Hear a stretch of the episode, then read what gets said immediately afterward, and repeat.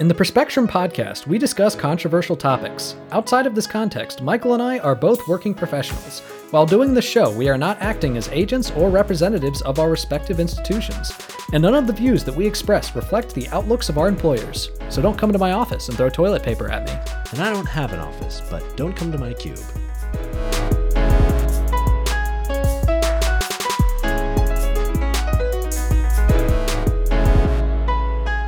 Welcome to the Perspectrum. I'm Nathan Seelove. And I'm Michael Bloom. And today we have a really exciting episode for you all. We are going to be talking about infrastructure because, of course, we are, because that's all Yeah. we've been talking about for the last through like few weeks. To be fair, we keep calling it infrastructure. It's really like Biden's whole agenda and the Yeah. future. So yeah, pretty much. Uh, then we're going to have a conversation about Facebook, or as my mother would call it, the Facebook. sure, sure, retro. Um, and then we're going to have a discussion about where the line can be drawn when it comes to protesting, specifically when protesting uh, senators and people in power. So that's going to be a fun conversation. yeah, that should be interesting. Yeah, I'm excited about today's episode, bro. How you doing? I'm doing pretty well, excited too, and uh, ready to ready to get into some topics that are not all depressing. Yeah, yeah. A little depressing, but I not was all about to say which which Yeah. topics aren't. Uh, they're a little more lighthearted than like Yeah. you know. I don't know, Yeah. bombing people, which we talk about a lot. That is true. We've been talking a lot about bombing people. Also, also uh, one of the things that we were talking about last night that we've noticed is that we've been starting to get a little bit away from the original intention of the good actually segment. Mm. yeah, Most of the time that we do good actually nowadays, it's to point out when somebody is calling somebody out who deserves to be called out. Yeah, it's hard to find like purely good things. But uh, today we actually have a purely good good actually that will hopefully make you feel good. Yeah. So, so Look looking forward to forward to that. that. Yep. Um, but you know what doesn't make me feel good? Oh gosh, here it comes. The COVID numbers. All right, so worldwide, are the COVID at this point, we've hit uh, 237 million cases, which is up from 234 million last week. So that's 3 million new cases in a week, or about 430,000 new cases a day, which is pretty much the same place we've been for the past two weeks. Um, worldwide deaths have reached 4.85 million, uh, up from 4.79 million last week. So that's about 60,000 new deaths this week, or about 8,600 deaths per day, um, which is actually a pretty big increase from 7,100 deaths per day last week. Um, so cases flat, deaths are going up. Um, vaccination world, worldwide, we've reached 47.3% of the population with at least one dose, which is up from 46.4% last week, so just under a 1% increase. Um, in the U.S. at this point, we've hit 45 million cases, which is up from 44.3 million last week. So that's about 700,000 new cases in a week, or about 100,000 cases a day, uh, which is actually down from 114,000 cases a day for the from the week prior.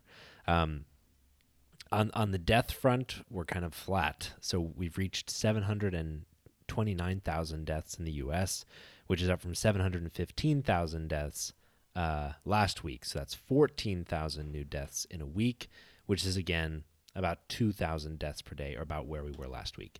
So worldwide, cases are flat, deaths are going up. In the U.S., uh, uh, cases are going down, and deaths are about flat. Um, and so far in the U.S., about 56% of the population is fully vaccinated, and 65% have one dose, which is exactly where we were last week. No increase. Where's that mandate, buddy? Uh,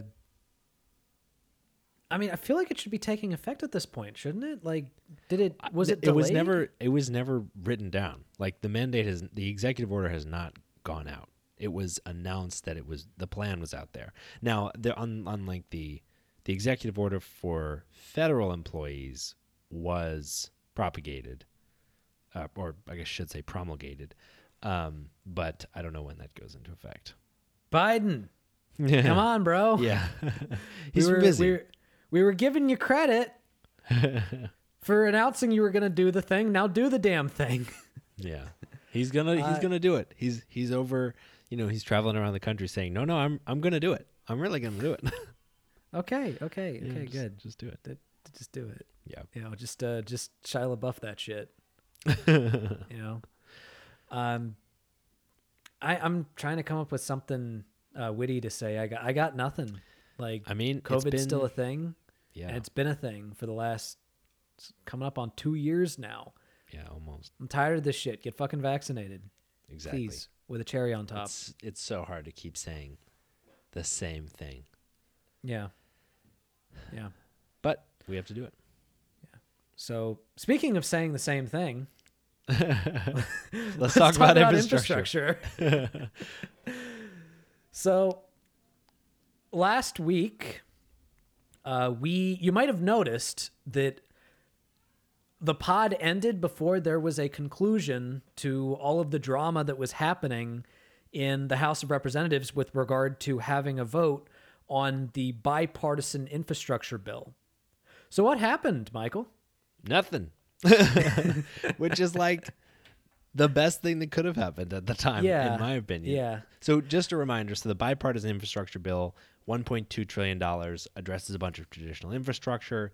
Uh, this is tied and has been tied by um, for months by the progressive wing of the party to a the Build Back Better agenda, which is currently a 3.5 trillion dollar plan that over the next 10 years will like completely you know, shore well, not completely. We'll shore up our social safety net and provide a number of social programs or quote human infrastructure um, that the Biden administration has promised. And so, you know, these these two bills have been tied together for months as a strategy which we've talked about a couple times of trying to get the progressive bill passed by tying it and requiring, you know, it to pass in order to pass uh, the the more widely, uh, you know, congressionally supported bill, uh, the the bipartisan infrastructure bill. Um, Yeah. so there was this big question last week: Were they going to force a vote on the infrastructure bill and test whether progressives would hold the line and and kill the infrastructure bill in order to preserve the um, the opportunity to try to pass the the human infrastructure, the Build Back Better bill? Um, Yeah. and we we called Pelosi's bluff. Yeah.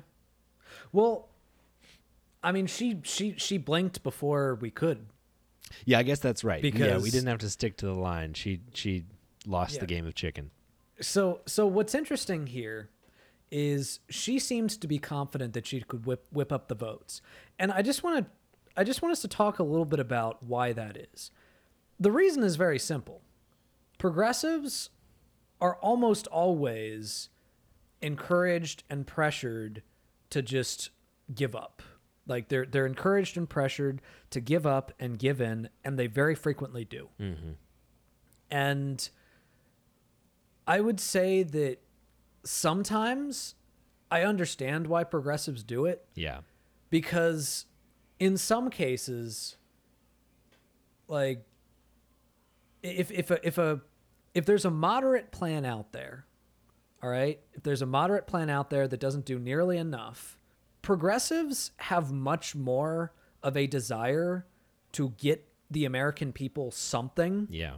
than the conservative Democrats do. Mm-hmm. So it's easier for conservative Democrats to just be like, okay, well, fuck you then. We're deucing out. If you're not going to support this, like these crumbs that we just gave you, then, you know, Sure. then we're just going to take it all away because we don't care. Yeah. We're gonna we're gonna keep getting paid by corporations. We're gonna keep getting reelected because they're gonna keep paying our bills. Mm-hmm. All right, you know we don't we don't care. Yeah. Progressives. But Progressives. progressives actually do care. yeah, they want something rather than nothing. And which which you know actually caring puts progressives into a really awkward position so in this specific case we have a bill where the, the, the bipartisan bill has just enough giveaways to corporations to warrant conservative democrats like kyrsten sinema mm-hmm. and joe manchin and and to- Republicans to support. and some Republicans too to support it. Like not just you know, begrudgingly throw their vote at it, but to actively support it and want it passed, Yeah. which gives progressives a very unique bargaining chip.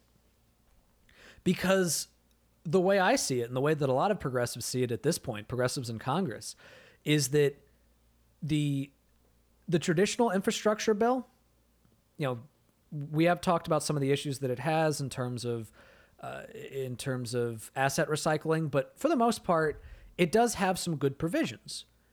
But at this point, progressives are treating that like it's just the cherry on top. That Sure. the real thing is the human infrastructure bill. The real agenda, the, The priority, the yeah. necessary agenda is the human infrastructure bill. And you know, to to use the to continue using the analogy I just gave, you need a cake to put a cherry on top of it. Mm-hmm. You know, without the cake, you just have a cherry. It's just cherry. Cherries are gross. Yeah, I don't even like cherries, you know. um, so, so this almost became a perfect storm for progressives to finally show, no, we're we're gonna hold the line on this. We will tank your mediocre bill if you don't give in. Yeah. And the entire time, Nancy Pelosi must have just thought that they were bluffing, and they didn't. So there's two takeaways that we should have. That we actually there's three takeaways that we should have from this. The first takeaway is the fact that progressives can fight. All right, progressives have power. All right. Number two, progressives should fight mm-hmm. because the next time something like this happens, Pelosi's going to remember that you know when when progressives held the line and she's more likely to not assume that they're bluffing. Yeah. It really improves your negotiating position when the other side doesn't believe that you're going to quit. Yeah. And three, and this is something that I kind of went back and forth on for the last few months ever since this whole discussion started. Nancy Pelosi is not your friend. She's not. I mean, for, for, for progressives, for progressive activists, she's not your friend. She's not your enemy Yeah. necessarily, but she's not your friend. You know, your enemy is Republicans. Mm-hmm.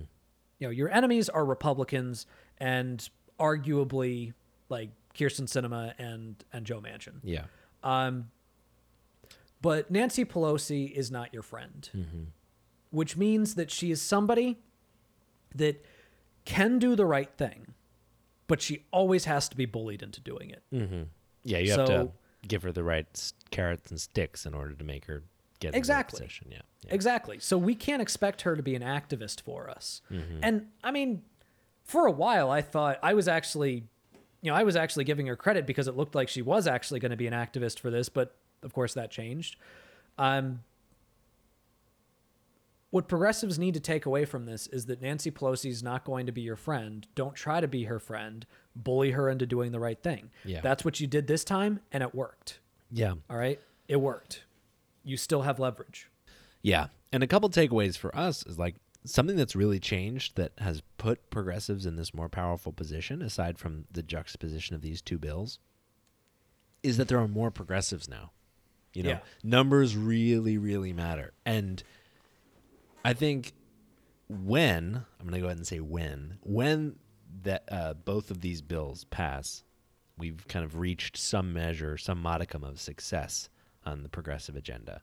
I think that will be a really good argument for turning out for progressives as much as possible, pushing Yeah. the Democratic primary like party to, you know, primary more moderate Democrats in favor of more progressive Democrats because like every single seat matters. Growing the Yeah. caucus matters. You don't have to, you know, we're a long way from progressives being the majority.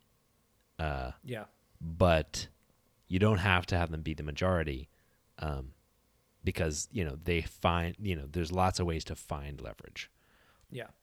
And one thing that I do also want to make clear cuz cuz the talking point that a lot of people make and a lot of people might think when they hear um primary Democrats with more progressive candidates is uh, is this narrative of you're just pushing extremism or you're just pushing uh, uh, you're you know you you you can't be satisfied unless they agree with you on absolutely everything. Um, you're trying to push for ideological purity. So i think that that is either a i would say it's either an ignorant talking point or a dishonest talking point depending on who makes it because the problem that i have with a lot of democrats is not just that they disagree with me on certain issues it's why they disagree with me mm-hmm. all right? And the reason why a lot of a lot of these democrats disagree is not because they have honest ideological disagreements. It's because they're corrupt. It's hmm. because they take money from organizations and then do their bidding so one example that i want to talk about specifically because you know i feel like we focused so much on joe manchin last week Yeah. and I, I felt kind of guilty. We didn't we didn't give Kyrsten Sinema her limelight of uh, uh, a spotlight and just how how corrupt she is. Um, and, and I feel bad as somebody that has actually met her um, and and knows how capable she is. I feel like the fact that I I didn't give her corruption the spotlight that that it deserved that I I was doing her a disservice. Yeah. That's true. I mean, you should talent you know, should be should be noted and she's talented at you know getting Corruption. donations and being corrupt. Yeah, exactly. Yeah. She's good at that. So one of the one of the big numbers that I want to point out is during Kyrsten Sinema's career, she has raked in more than five hundred thousand dollars from donors in the pharmaceutical and health products industry, which makes her the sixth largest Senate Democrat recipient of campaign cash from those industries in this current election cycle, and that's that's according my to God. to to Open Secrets. All right, there was a pro Sinema ad that came out in Arizona. Uh, it happened, I believe, uh, on September 9th. And it was put out by this organization called uh, Center Forward. You know, now on the surface it sounds, oh, they're just a centrist organization that pushes centrism. Uh, yeah, and guess who they're bankrolled by? Exxon. Um, no. uh, in this case, it's the uh, the Pharmaceutical Pharmaceutical Research and Manufacturers of America, Great. which is basically the DC drug lobby. Yeah, yeah, yeah. Um, and the moment they put out this ad, she immediately comes out against one of the more popular provisions of the bill. So, one of the provisions of the bill is that, uh, and this is according to um, uh, Jacobin Magazine, uh, it would allow Medicare to use its bulk purchasing power to negotiate lower drug prices. And in fact, um, it's estimated that this would save the government $456 billion over 10 years. And it would reduce drug prices by 57 to 75% relative to current prices.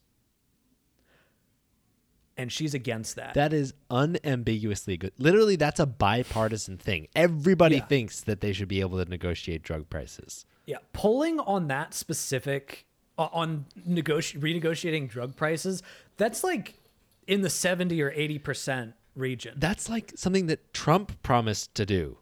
Yeah.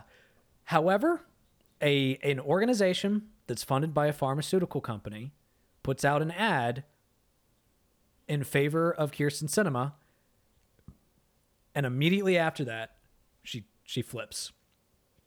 And in 2018, when she first got elected, she ran.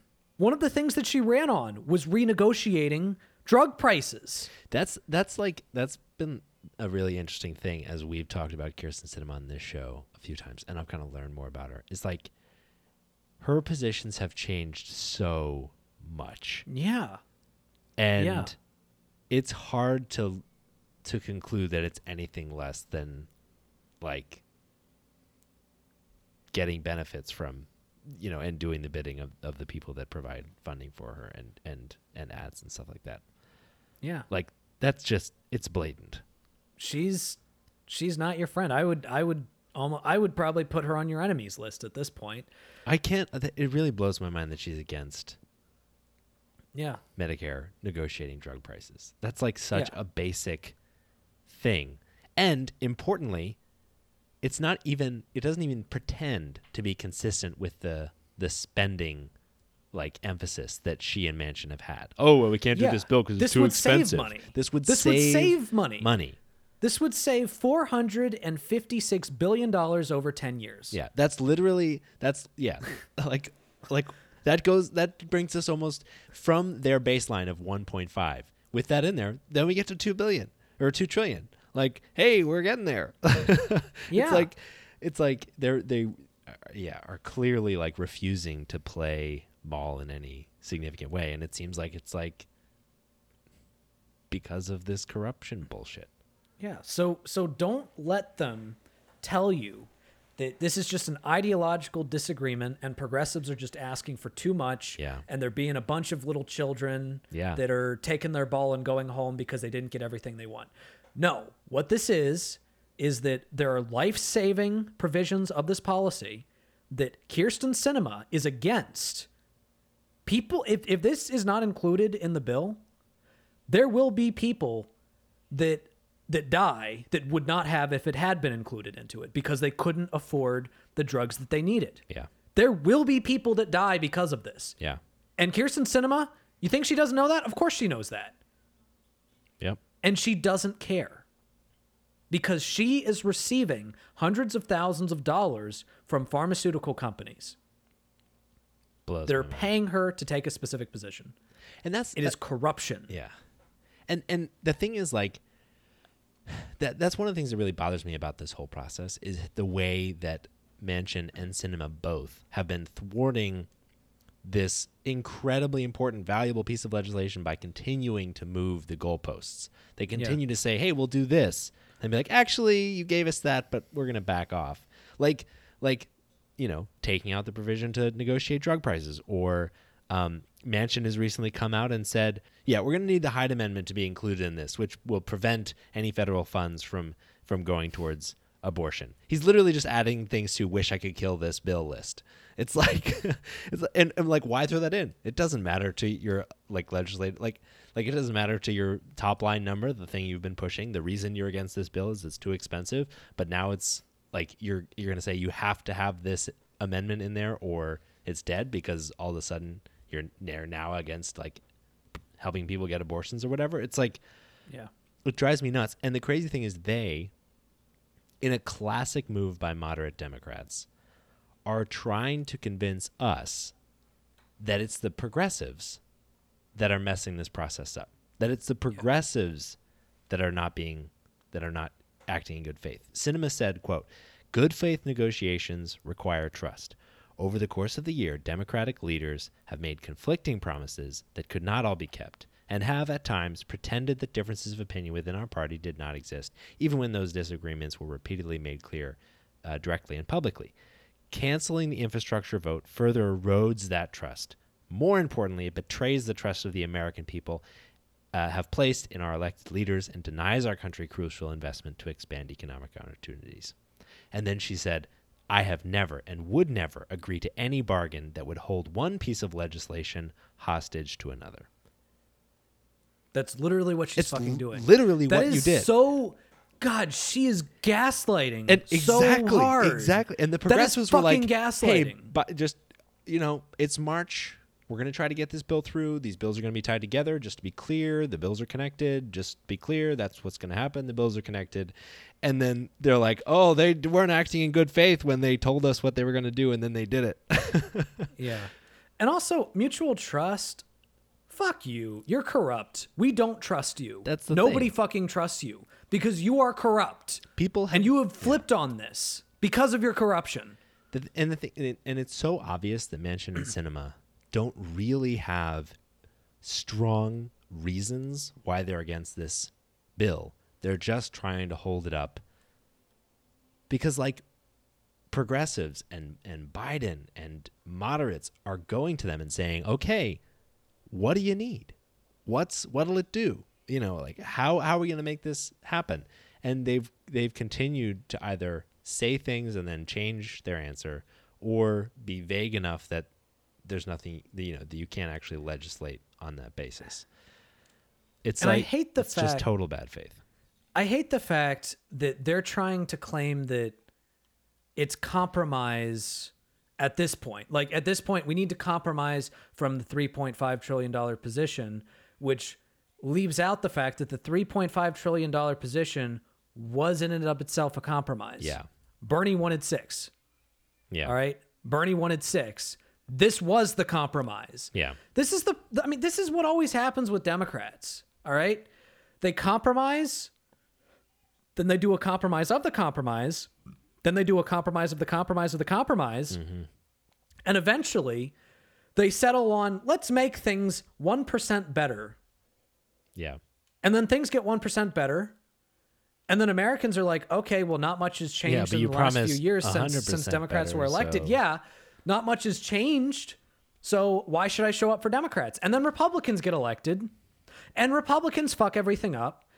And then everybody realizes, oh, yeah, we forgot Republicans are terrible. We'll put Democrats back in there. And then Democrats go back in there and they do nothing. And everybody realizes, oh, yeah, we forgot. Democrats also suck. Yeah.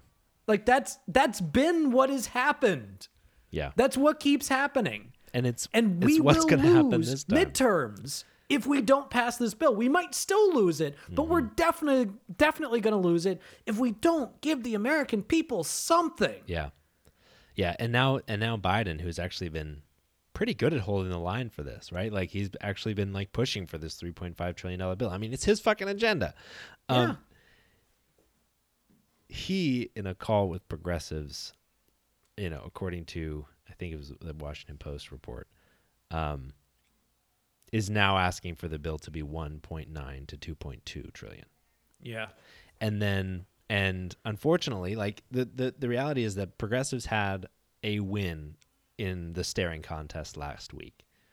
But the bill won't be 3.5 trillion. It won't cover all the things. They will have to make difficult painful trade-offs that will provide less to the american people. Um, So there was actually one proposal, or one idea that AOC had, which I actually think this might be a clever tactic, which is basically um so so this this bill would fund a lot of this stuff over the next 10 years. So her idea was don't take the funding away from anything in particular, but make it last for 5 years. hmm, Interesting. So that way- you get another chance to do the Well, bill you get another five chance to do the bill. And also, I mean, this is clever because what often happens is when you create these these welfare systems, you know, this is basically what happened under Medicare and Social Security is once Americans get a taste of it, they're like, I love this. Oh, this is dope. Yeah. great. Yeah, And it becomes politically unfeasible for even Republicans to try to fight against it. So the next time, you know, there's a there's a vote for for funding of these programs Mm-hmm. after after 5 years, they have to vote for it. Yeah. And and I do want to I do want to, you know, make another point about that real quick just to just to make it one thing clear. The 3.5 trillion dollars is distributed throughout 10 years. yes it All right. is- exactly So a lot of a lot of Republicans and conservative Democrats have been fear mongering about the number 3.5 trillion dollars as if we're just going to throw that into you know we're we're just going to throw that into one uh one deficit. Like the actual amount uh a year that they would be spending is actually half than the United States military budget. Yeah, exactly. That's what I was going to say. Yeah, the United States military budget is like 705 billion. Over 10 years, that's 7 trillion dollars. Yeah. Uh And yet- And yet, Joe Manchin and Kyrsten Sinema has have consistently voted to increase the military budget. So don't you fucking tell me that you care about the deficit. You don't give a shit about the deficit. Yeah. It's amazing how blatant their their bad faith uh, Yeah. arguments are. I think they're really just like Manchin for sure is just banking on being the only Democrat that can get elected in, in West Virginia. And I don't know what the fuck Kyrsten Me neither. She does Maybe- not have to maybe, do this. Maybe she maybe she's banking on uh, not being in Congress for much longer. Yeah, maybe. Um, and then getting a cozy corporate lobbying job. Maybe, maybe that's the thing. But- I think your point about corruption is key because she's her strategy has been so inscrutable to me. Mark Kelly is supporting this, right? And he's like Arizona, and he's not that more ideologically left. He's no Sinema. progressive. He's no progressive. It's not politically costly to do this in Arizona. I don't know what her strategy is It's other than politically costly a to do it money. in West Virginia. Yeah, I think that's true. I think They support this stuff. Like if you if, if the provisions that this that this provides pull like phenomenally well in West Virginia. yeah. All right. In terms of economics, like West West Virginia knows they need help. Democrats. yeah, exactly. West Virginians are with Democrats on most issues economically. yeah. Um, maybe not socially, but definitely economically. So, I guess the last question that I think we should answer and, and think about is at this point, I think it's abundantly clear that the final version of the bill will not be 3.5 trillion. Yeah. And we should never forget that, by the way. We should never forget that we're getting less because of these two sons of bitches. Yeah. I'm going to move Um, to Arizona so I can vote against. Yeah. Uh, so we should never forget that. But we still need to try to get something. Yeah. So I guess the question is, what is acceptable at this point? I mean, I, I do like AOC's idea Yeah, about a potential compromise where you you keep everything funded, but you just do it for five years instead of ten years. Mm-hmm. Um, but then the question still remains: What is the top line number? And for me, I I would say 2.5 trillion is annoying. 2 trillion is angering. And anything under 2 trillion is just fuck you. I don't really know. I don't like, to me, I don't have a number in mind. I don't really care about the number, up or down. I want the programs that are being promised. And to the extent that the number indicates better funding for more programs, I'm Yeah. all for it. So, like, Yeah. yeah i, I don't know like I, I would want to see the accounting of like where all that money is going and we've seen some yeah, that's a good point. some versions of those things um, but it does seem like if the if if the bill that we really wanted was six. The bill that is is like still good and we're excited about it is three and a half. Like there's a lot i think there's gonna have to be a lot of priorities taken off the table if it goes Yeah. down to one and a half and that's something i don't want to see happen. And now it's time for a more lighthearted segment good actually. So nathan why do we do good actually because the world sucks. yeah But sometimes, if you look really hard, and you know, if you if you've been listening to this show for a while, you know that usually you have to look really, really hard. really really hard yeah And in fact, oftentimes the things that you're looking at are are even worse. But then you look even harder and you realize, oh wait, there's actually something good good hmm. there. And then you look All even harder and you realize there's something bad underpinning the good thing. Yeah. but that is not what we're talking about today. so what is our good actually today, Michael? Today, I think, is something that is unmitigated good. And that is that recently, uh, the WHO, um, on Wednesday, in fact, endorsed the world's first malaria vaccine for use in children. Woo! That is huge news. So malaria is a huge killer. It it kills more than four hundred thousand people a year, and and in the early two thousands, in the aughts, when it was like when before a lot of steps had been taken to address this with non-vaccination, you know, with non-vaccines, you know, it was killing way more than that. So 400,000 people a year, about 260,000 of them are African children under 5 years old. Well over half of all deaths uh, of all malaria deaths are, are african children. And now the who has approved the first vaccine ever.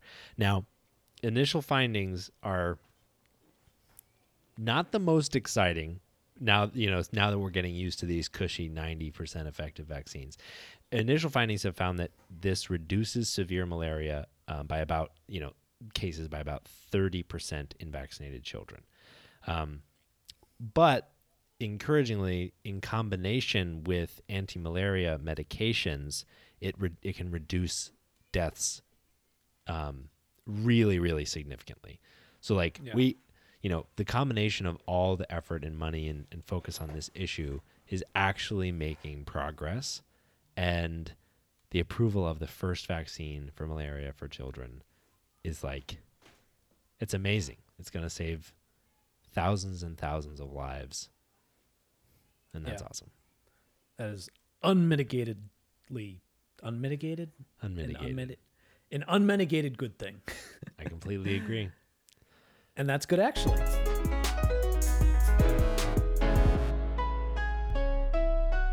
so for our next segment uh, we're talking about facebook How water's wet. uh, water we're talking about water and how how damn wet it is Yeah. Yeah. Yeah. No, it that's actually funny. As we were like preparing for this episode and, and I was doing research and reflecting on the week, we realized that like it, three huge news stories broke this week. All of which were like a duh. like like the French Catholic Church has been hiding sexual abusers for 70 years. Yeah. Duh. like yeah, like uh billionaires hide their money in offshore accounts. My niece knows that. She's 8.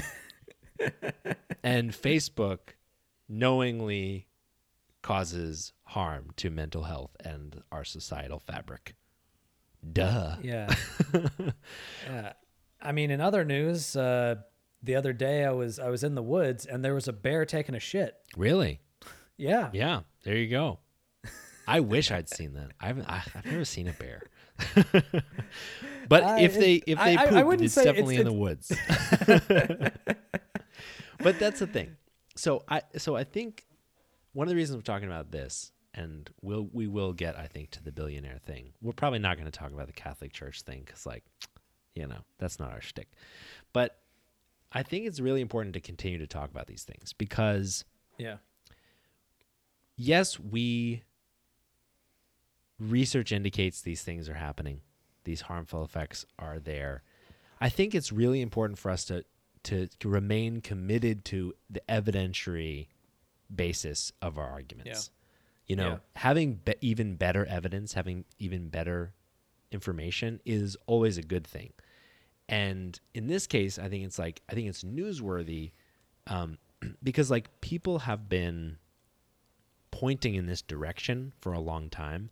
I think this is the first time when we've been able to point at documents, like words written by Facebook studies. employees, studies done by Facebook that are all saying not only did, is this platform harmful in a lot of ways, um, Facebook knowingly sets it up in such a way that is particularly harmful.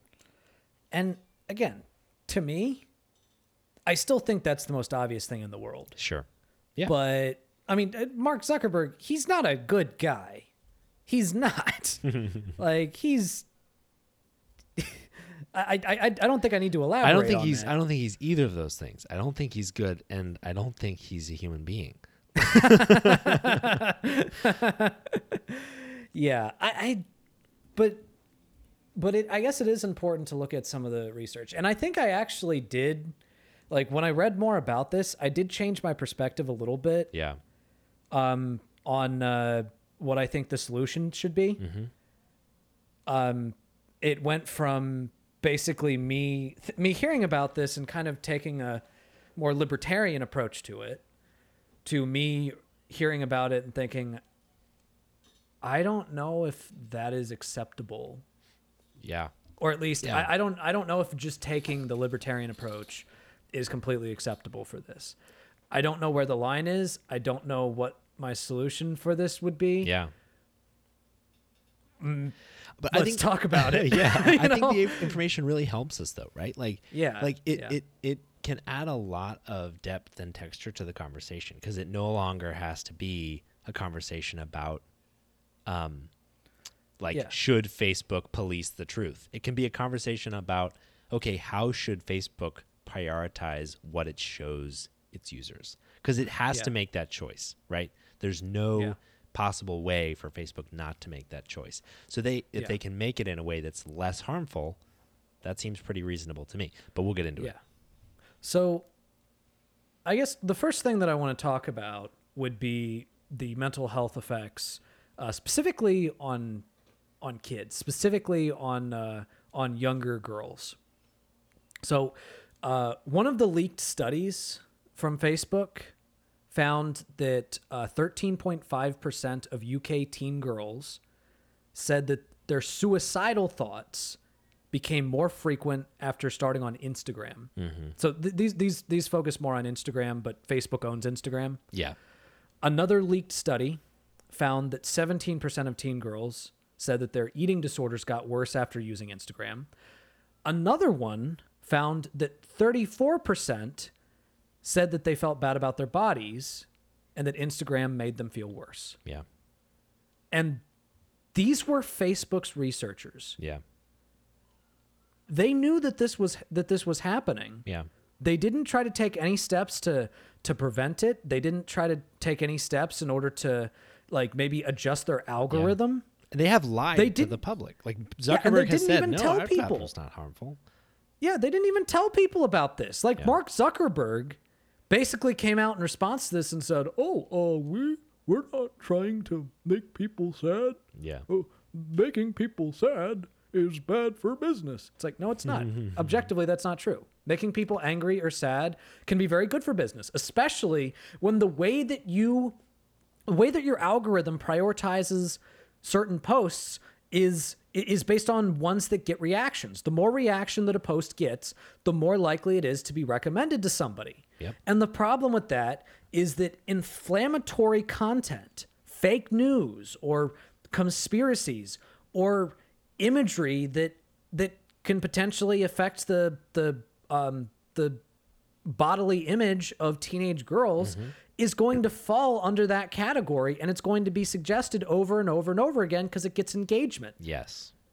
It's not based on what was recently posted, it's based on what has gotten the most engagement. Yeah, exactly. What's more likely to keep you on the platform? And people, so activists like Tristan Harris, who's a former computer scientist and was one of the creators of The Social Dilemma, which is a documentary on Netflix, has been like talking about this for a long, long time. Like there have been people pointing at this, the problem with algorithms like this. You know, YouTube uses Yeah. a similar one where its whole thing is keep you on the platform. So whatever keeps you on the platform and whatever gets the most engagement is what is going to be algorithmically recommended. And the things Yeah. that do that are extreme things. And so as a result, it pushes people to the extremes. Yeah. Um, and the thing is, at this kind of this leak of information shows that Facebook knows that this is an inherent problem with their algorithm, and they think it's totally worth it. Um, yeah. so so so what actually so what's kind of a, transpired to like dial you know the conversation back a little bit is that a former product manager for Facebook who left in May has and took with her thousands of documents um, has filed um, multiple eight complaints with the SEC uh, alleging that the company is hiding research about its shortcomings from investors and the public. Um, provided those documents also to the Wall Street Journal and has uh, provided testimony before Congress on this topic. Um, and so this is this is Frances uh, Haugen, and her legal team is also, um, you know, interacting with the Federal Trade Commission, the European Parliament, the French government, because we have to remember also like Facebook is not a domestic product; it is an international product. Yeah. it has And in fact- far-reaching Im- impacts across the world. And in fact, there are actually businesses around the world where Facebook is basically their unofficial website. Oh, yeah. Like that's that's how they advertise to people. That's how they tell people when their their when their business is closed, when it opens. Like it's effectively their website. Mm-hmm. There are a lot of there are a lot of economies around the world that rely on Facebook. Yeah. A lot of small Yeah. businesses that rely on Facebook. Yeah. It's a really important tool. It's also Um, Yeah. a very potentially dangerous tool if used in the, in the wrong way, which it's in it's so th- that's the thing. That that another really big takeaway from this testimony in these documents is not only that Facebook knowingly sets up its algorithm in such a way that the most extreme views and often the most harmful content is what's shown to you the most. Um, the whole company is set up in order to drive home that purpose, right? Yeah. Um, Haugen said, "quote The thing I saw at Facebook over and over again was there were conflicts of interest between what was good for the public and what was good for Facebook, and Facebook over and over again chose to optimize for its own interests, like making more money. So, for example, things like pay like bonuses being contingent on um, on a metric that they called meaningful social interaction, which is essentially the amount of time you spend actively using Facebook. So, you know, Facebook has got some of the smartest people on the earth working for them, right? If you tell if you point some of the smartest people at a at a at a target, say I'm going to pay you a bunch of money if you hit this target, they're going to hit it. So if you're incentivizing them to get people to spend as much time as possible on the platform, they will get them to do it. And what's interesting is that this is where this is where we kind of find a distinction between what we were talking about last week and what Facebook is doing in this case. Yeah. So my initial thought when I heard about this was kind again, I, I, I told you, I I thought I was going to take more of a libertarian approach.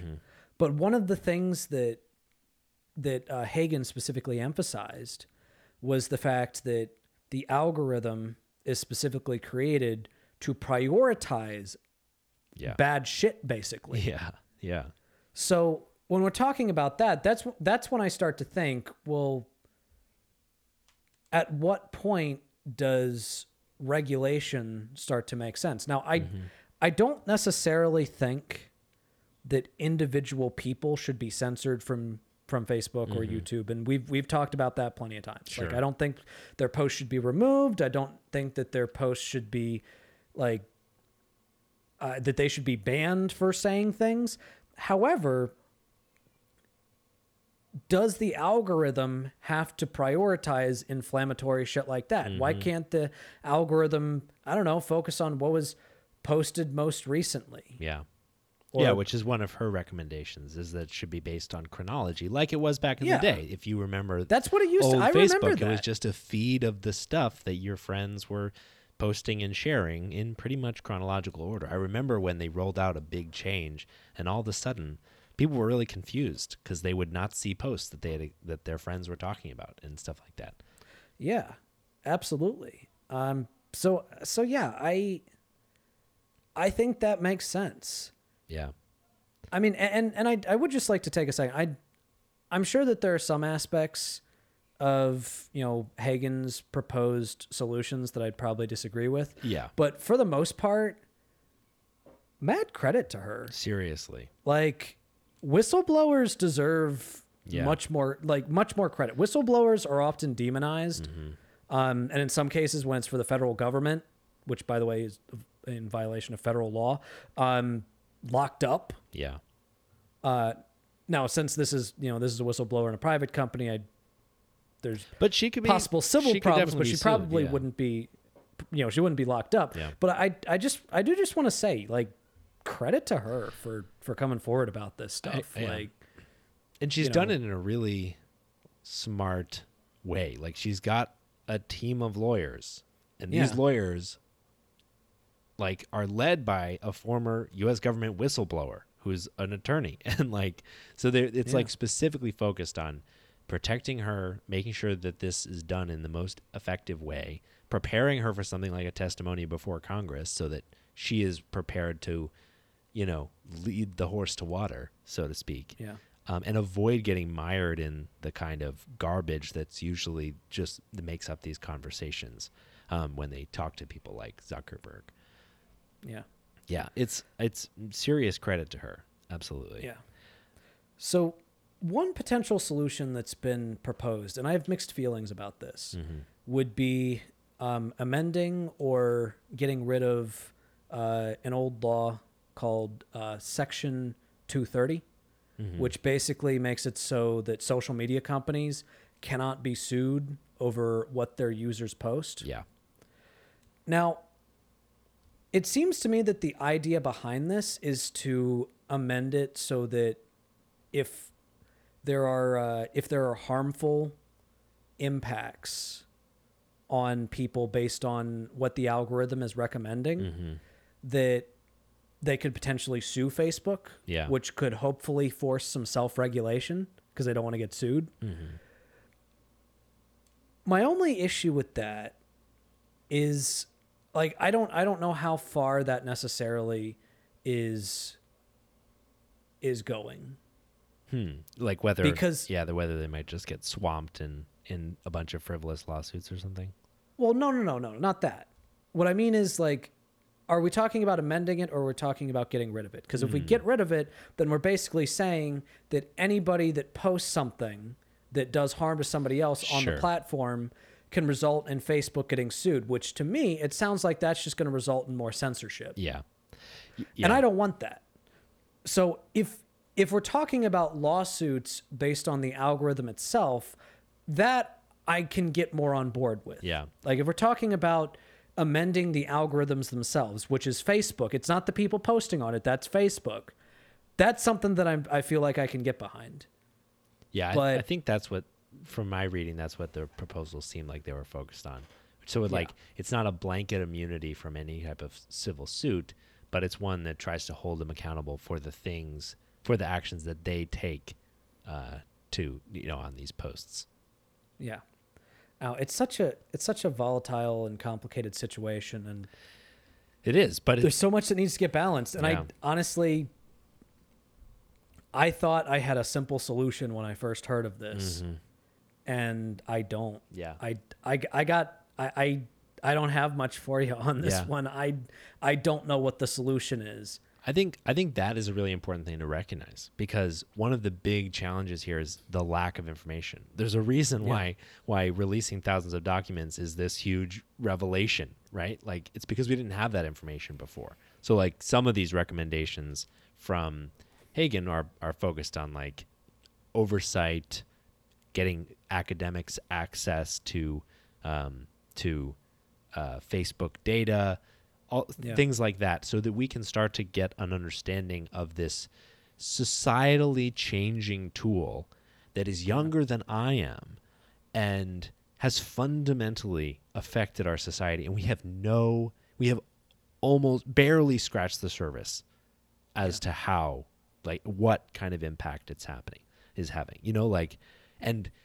and these companies make changes that have these wide reaching impacts and the metrics they're measuring for success are meaningful social engagement right? Our amount of time on the platform not other things. Like like um some internal documents have said like so again like they are paying attention to some of these things but they're not being prioritized. So some internal documents um show that you know as we know as studies have shown hate speech and, and misinformation um you know are spread more quickly on these platforms.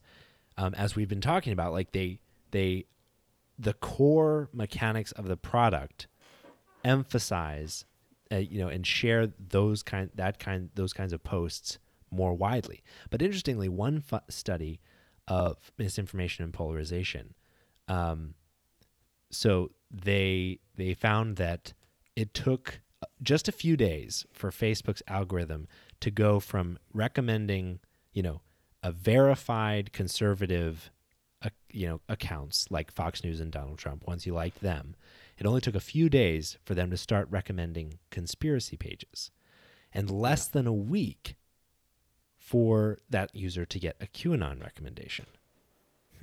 and and the thing is like according to that same document, like the algorithm rewards posts on subjects like election fraud conspiracies. They they get extra likes and shares, and they surface them more.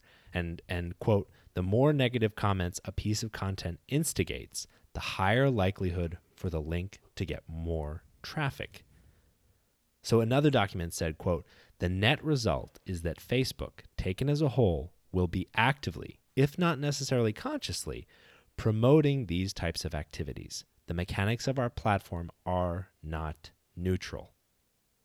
I think that's and I think that's huge, right? Like Yeah. cuz the assumption underpinning all the free speech libertarian hands-off arguments Yeah. is that it's us, it's the users. Yeah. Right? We're going out there, we're putting content in the world, the scales are balanced and it's Yeah. kind of a it's a it's a laissez-faire economy, but it's not true. It's they're not neutral. They show you they show you the next most extreme thing.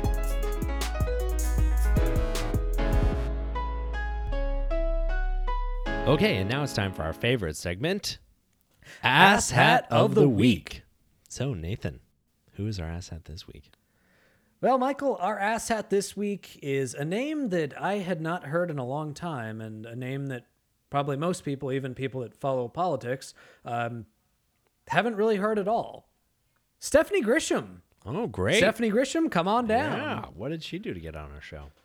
Well, so for those of you that don't know, and you cannot be blamed for not knowing, uh, Stephanie Grisham was the Trump White House press secretary. And the reason why you might not know who she is is because one of the things that she was famous for as a White House press secretary was uh, never holding any televised briefings with any reporters. Hmm.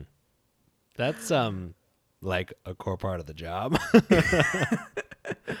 Yeah. Uh, so, anyways, Stephanie Grisham recently wrote this uh, tell all book about what it was like to work inside the Trump White House. And there are some insane revelations that she discusses. She talks about how uh, basically Trump was just insane. He was constantly getting he was constantly losing his temper that there was a there was a guy within the White House, there was some staffer whose specific job it was to, um, to like play a specific song for Trump to calm him down anytime, anytime he got really angry. And apparently, like at one point, uh, like when when um when the shit about Stormy Daniels came out, specifically when she came out and said, "Yeah, his his uh his dick looks like a mushroom from from Mario." Um, apparently, Trump specifically called Stephanie Grisham on Air Force One to assure her that he, he his penis was was tremendous or whatever. Um, so, anyways, but it is spotted. so anyways it was a, it was an example of all of the things that we that we thought was happening inside of the Trump White House behind the scenes is exactly what we thought was happening. Now here is why she is an asshat. It's 2021. yeah. It is 2021. All right? You were fucking complicit with this shit. Yeah. I'm so tired of Trump staffers, former Trump staffers, coming out, writing tell all books, making a bunch of money off of it, getting cheered on by the media, Yep. when what they should be asking is why the fuck didn't you say anything while he was in office? Yeah. Why didn't you do anything while he was in office? You were actively defending him while you he was in office, and you were actively lying to the American people, claiming that shit like this, when other people Yeah, would say, "Hey, this happening." guy's Yeah. crazy." That it wasn't happening. Yep. You were gaslighting the American people, and now Hmm. that he's no longer president and it no longer benefits you, you write a tell all Money, book and then make a bunch of money. so fuck all the way off. Yeah. Damn. That's that's so screwed up. Especially as like press secretary. It's like your literal job to like, talk to the American people. And you wait until after he's out of office in order to do Yeah. that. Yeah, you didn't hold any uh, you don't didn't hold any press briefings to to tell the press like, "Hey, this guy's fucking nuts." Yeah. I'm blinking Jesus. twice. That means he's holding me hostage. so, congratulations to Stephanie Grisham for being our Ass hat of, the, week. So, for our last segment tonight, we are talking about uh, where the line is when uh, we're protesting, specifically when we're like, you know, trying to be as convincing as possible to our elected representatives to do what we want them to do. And this was instigated by a recent occurrence um, that happened actually Kyrsten Sinema in Arizona, where she was being followed by you know this group of protesters. She went into a restroom and they went in after her and like were like, you know, protesting or whatever in the bathroom with her. Yeah. And so and so like it got us thinking like, you know, is that okay? What Yeah. what where where should that line be Yeah. about what's acceptable? And what what's kind of interesting is one of the reasons why I wanted to do this segment is because I I, uh, I talked to my wife about this after this happened, which y'all have heard her on here. She's a firebrand. all right. Yeah. I mean, usually when it's Michael and me on the pod, I'm the more uh, I'm more of a firebrand. I'm more of a bomb thrower. Mm-hmm. And then Jess comes on, and suddenly I sound like the moderate.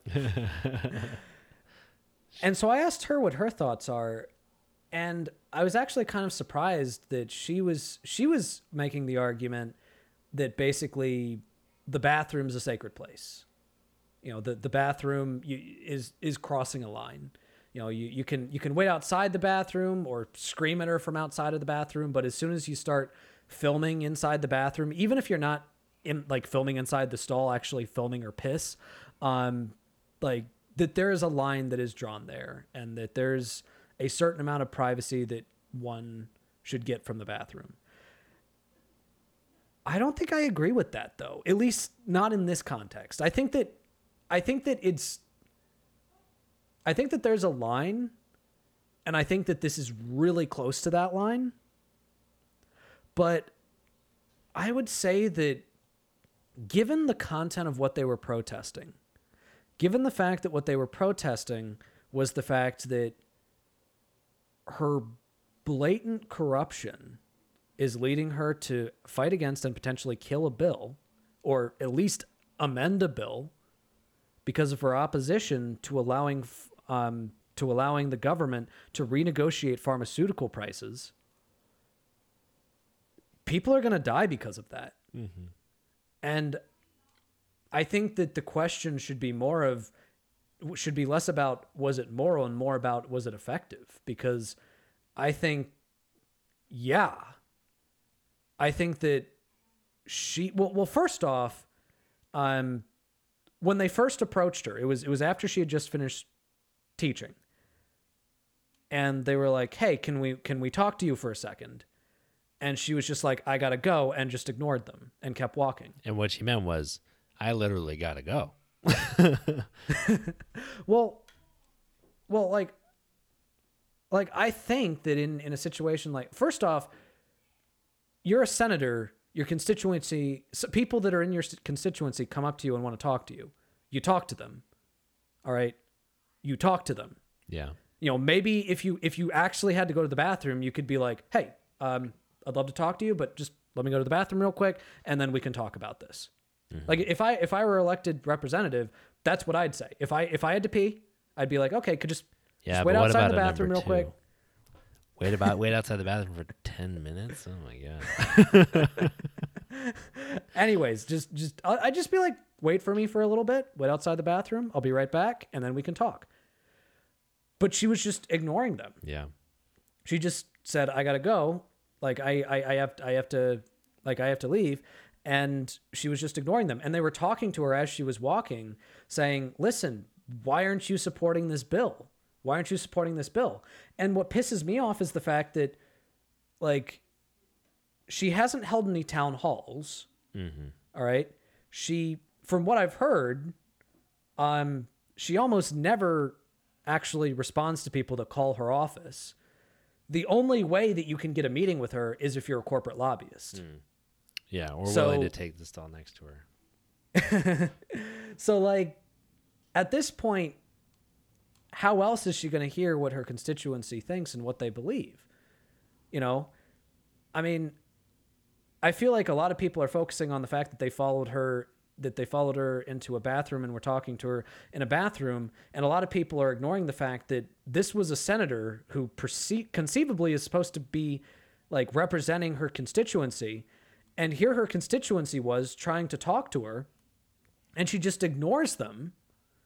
Like when they're when they were talking to her there was there was one girl who was saying we need comprehensive immigration rep- reform. I'm a dreamer. And last week my grandfather died in mexico and i i couldn't go and i couldn't go to the funeral hmm. because you know because i'm a dreamer. And you know the the implication was like she wouldn't have been allowed back in which kyrsten sinema has done nothing to address at this point. Mm-hmm. Like this person was talking about her the fact that a policy that Kyrsten Sinema has not been fighting for deeply affects her, and she just fucking ignored them Yeah. as if as if it didn't, as if it was nothing, as if they were just flies buzzing around her her ears. Like I don't understand how people aren't pointing out the fact that like what type of fucked up person do you have to be to do that? You know, again, was it crossing a line? It was if it wasn't crossing a line, it was pretty damn near a line. But I think that the reason behind the protest in a lot of ways i would say at least on a moral level justifies what they did yeah. That's interesting. yeah i mean i, I don't know I, I don't know if you disagree um, i don't know what your thoughts on that are I, I understand the other side of it but i i guess i'm taking a more hardline stance yeah, on no, this yeah, yeah, yeah. Yeah, I'm thinking about it a little bit. It's kind of like I don't know. It's it's really hard for me to consider the bathroom in moral terms. Um, but if I think about like a zone of privacy for our elected representatives, I want them to have that. Ultimately, like this is a their job. It's a very important job, and it's a job that they owe us to do well. Um, but it I don't think that it's something that should invade every aspect of their lives and prevent them from being able to seek privacy. Um, and I don't think, you know, and I think that means that sometimes your constituents shouldn't be able to talk to you, right? Like, you know, Yeah. you think of like if someone were to get a hold of her home phone number and just Yeah. continuously call and harass. Like, I feel like I worry about the the Yeah. level that that protesting as you get closer and closer to that line gets to like harassment or like vigilantism or something like that. Yeah. Um yeah. you know and and so yeah. So like i feel a little bit mixed. At the same time you know i i think i definitely hear your arguments loud and clear that like how are we supposed to talk to you if you won't talk to us? You know like you you Yeah. empathize deeply with people that are just not being listened to and they and Yeah. they just need any venue to try to like get someone's attention. I i get that. I think your point there is like on what's kind of most effective. What's the right remedy for a, a senator that isn't listening? Yeah. Ultimately i think it's probably something like getting them out of office continuing to put pressure on them trying to lobby them things like that. Um But it's gonna continuing to protest she's them. up for reelection. Yeah yeah yeah it's true. Yeah it's true. And like that's the issue. Yeah, totally. I think I think I don't really see might- too much of a difference between like standing outside the bathroom and going in the bathroom in terms of efficaciousness. yeah. And so like I I don't know if like the juice was worth the squeeze on this one, so to speak. Well- but I do empathize with like their position, right? Like Yeah. their emotional and politically precarious position with a senator who will not yeah listen to them at all. Um, Yeah. I think yeah. I think I agree with you about the idea that there should be some level of privacy, but I think I I'm not completely with you on where that would be. Like if we're talking about a personal home, like if someone broke into her house Yeah. then I'd be like, yeah, that's too far. Mhm. Like if someone was on her property Sure. uninvited, Yeah. I'd say, yeah, that's too far. If someone was just off of her property screaming at her house, I'd be like, yeah, go for it. Yeah. I'm fine with that.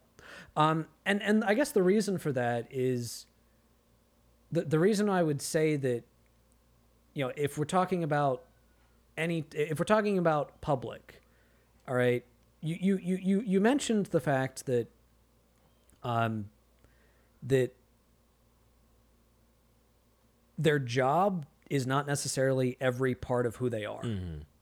And that's true. But the decisions that they make as politicians do affect other people in every part of who they are. Sure. Yeah, absolutely. Because it can sometimes be life and death decisions. Yeah, absolutely. And if they're if they're corrupt and they're making decisions that can cause people to die because of that corruption, Sure. I think that they've basically sacrificed the benefit of the doubt. And I think they've also sacrificed the ability to go into a public place without being harangued by someone that's not okay with the fact that they're fucking corrupt. Yeah. I think the public place is really the thing that makes the big difference for me as I think about that. You know, like I don't like when people talk to me, you know, at the urinal, but like Yeah. they're free to do it. It's a public room. You know, Yeah. they're not free to try to share the urinal or Yeah. or lo- whatever. And they didn't. And They yeah, didn't. yeah. And so I think I think that is really what kind of makes you know, that's actually what makes me as I think about it more kind of most empathetic to your position is like Yeah. she's a person acting in public. The restroom outside the stall is ostensibly a public space. What's the Yeah. difference between someone ha- chatting with you in the next stall and someone, Yeah. you know, Yeah. like protesting your your your behavior in there? I think that one of the things that Jess didn't like was the fact that they were filming. Sure. And I get that, but it's not like they were filming her. Yeah. it- it's not like they were filming her while she was actually doing her business. Yeah. You know, if if they were, I'd be like, yeah, that that's that's a violation. That's too Yeah. far. Um, but th- they weren't doing that. Again, they were they were outside of the stall. Yeah. Not cool, quite annoying. But Yeah. but I think I think your point is like yeah, that I, it's probable that our that um being in a public place beholden to the public probably extends to all public places. Private Yeah. places are probably something different. Um Yeah. private acts in private places that are inside public places like a stall are probably different but like Yeah. i think i think you're right that and i think that's a i think that's an important point is like we should expect our public representatives in public to be accessible to us Yeah. Yeah. And you know, this was a this was a conversation that kept being had over uh, during the Trump administration when like officials from the Trump administration would be in restaurants and people would come up to them and harass them. yeah And my position back then was basically, look, if you're if you're actively fucking up the country, mm-hmm. like you should expect some people to be pissed at you. Now, the argument that a lot of people are going to make to that is, okay, but what if it was Bernie? You know, like what if what if someone followed Bernie into a bathroom or AOC, or what if someone like was were uh, harassing Bernie at a at a table at a restaurant? And I guess for me, I, I'm focused more on the content of what a person is protesting. Like the thing about Bernie is that he's principled enough to where if someone did come up to him and were trying to ask him about his position or ask him about a decision that he's making, he doesn't need to pretend that he doesn't need to pretend that he has their best interest in mind. He actually does. Like he he's not corrupt, you know. Like yeah, sometimes he might make decisions that I disagree with, but he's not corrupt. Mm-hmm. So he doesn't really have anything to hide. You know, which is what so if we're talking about somebody that um if we're talking about somebody like that, I feel like a heckler would be somebody that you would be able to pretty easily handle. i am so transparent i pee with the door open i don't have anything to hide so so you know, and again, because I was because I was also trying to put myself in, you know, in again in Kyrsten Sinema's shoes. Like if I were, because I'm a teacher, Yeah. you know, I am a teacher as well, and I was trying to ask myself, so if I was a senator, and also you know still a teacher, um, and I were teaching a class, and someone showed up outside the door at one of my classes to ask me about some vote, um, what would I do? And again, my first thought was, well, if I have to go to the bathroom, then I'm, if I really have to go to the bathroom and that's what I need to do, I'd just be like, okay, I I want to hear what you have to say because again, they're they're my constituency. I want to hear what you have to say, but I really need to run to the bathroom right now. Or if I have another class to get to, I might be like, okay, um, I do want to hear what you have to say, but I do have to get to my other class. So you know, maybe I I give them a I give them a number. You know, I give them a number to a to an office Sure. um, like to, to, to one of my office assistants and just be like, hey, you know, you can schedule a time to call me and I'm willing to talk to you. Because I, I, I want to, I would want to be transparent and I would want to be there when my constituency has, uh, has questions, you know, and yeah, I might have some place to be, but I, I would have no problem, um, trying to just trying to tell someone, hey, you know, if you if you really want to talk to me about this, I'm fine with that. Um, here, here's here's the number for one of my staffers, uh, and we can potentially s- schedule a time for you to give me a call, or I can give you all a call, or Yeah. like like whatever, because I I want to be transparent. Um, and, and and as I was thinking that, I was I was also remembering the fact that the reason why people did this in the first ways, place was because she was never making herself available to her constituency. Yeah. Yeah. yeah. So even It would have been easy for I her to mitigate this. yeah Call me at So- this time. You know. yeah, even if I were in that position, I feel like a person who is who actually cares about their constituency, actually cares about who they're representing, would never be in that position in the first place where the only way that people can talk to them is by showing up outside their fucking classroom. Yeah. Yeah, I think that's a good point that like that's a way more reasonable takeaway from this whole thing than like like also like what are we gonna do? I guess we won't follow her into a bathroom or whatever. But like what are we gonna sanction the protesters that did? You know, it's like it's not anything we can actually do anything about. What we should be focusing on is Kyrsten Sinema being so inaccessible that her constituents go to extreme lengths to try to get her attention. All right, and with that, we will end the show as we usually do with our highlights. So, Nathan, what's your highlight this week? So my highlight this week is actually a preemptive highlight or Nice. preemptive highlight. I Yeah, we usually talk about we usually call it that. anticipatory highlight. Yeah, yeah. Um, and that is that um, this Sunday, for the first time since my wife had her surgery, uh, we're going to be going to visit uh, my nieces in Oh, West awesome. Virginia. And it's it's been a long time since I've seen them. We're gonna we're gonna have uh, like a, a Sunday dinner. It's been a long time since I've seen them. I've really missed them, and you know, always excited to see them, and they're always excited to see me. And you know, just I just I just can't wait to spend some time with them. That's awesome. That's great, Yeah. dude. What about you, Mike's? What's yours? Similar one actually. I'm uh so this weekend I'm going camping with my brother and his wife and their two kids and my wife and so we'll all get to hang out and camp and hike and hang out and stuff and it's going to be really fun. It might be it might be one of the last camping trips of the year as it starts getting colder. So um yeah, I'm really looking forward to it. And with that, thank you so much for listening to the Perspectrum and you'll hear from us again next week.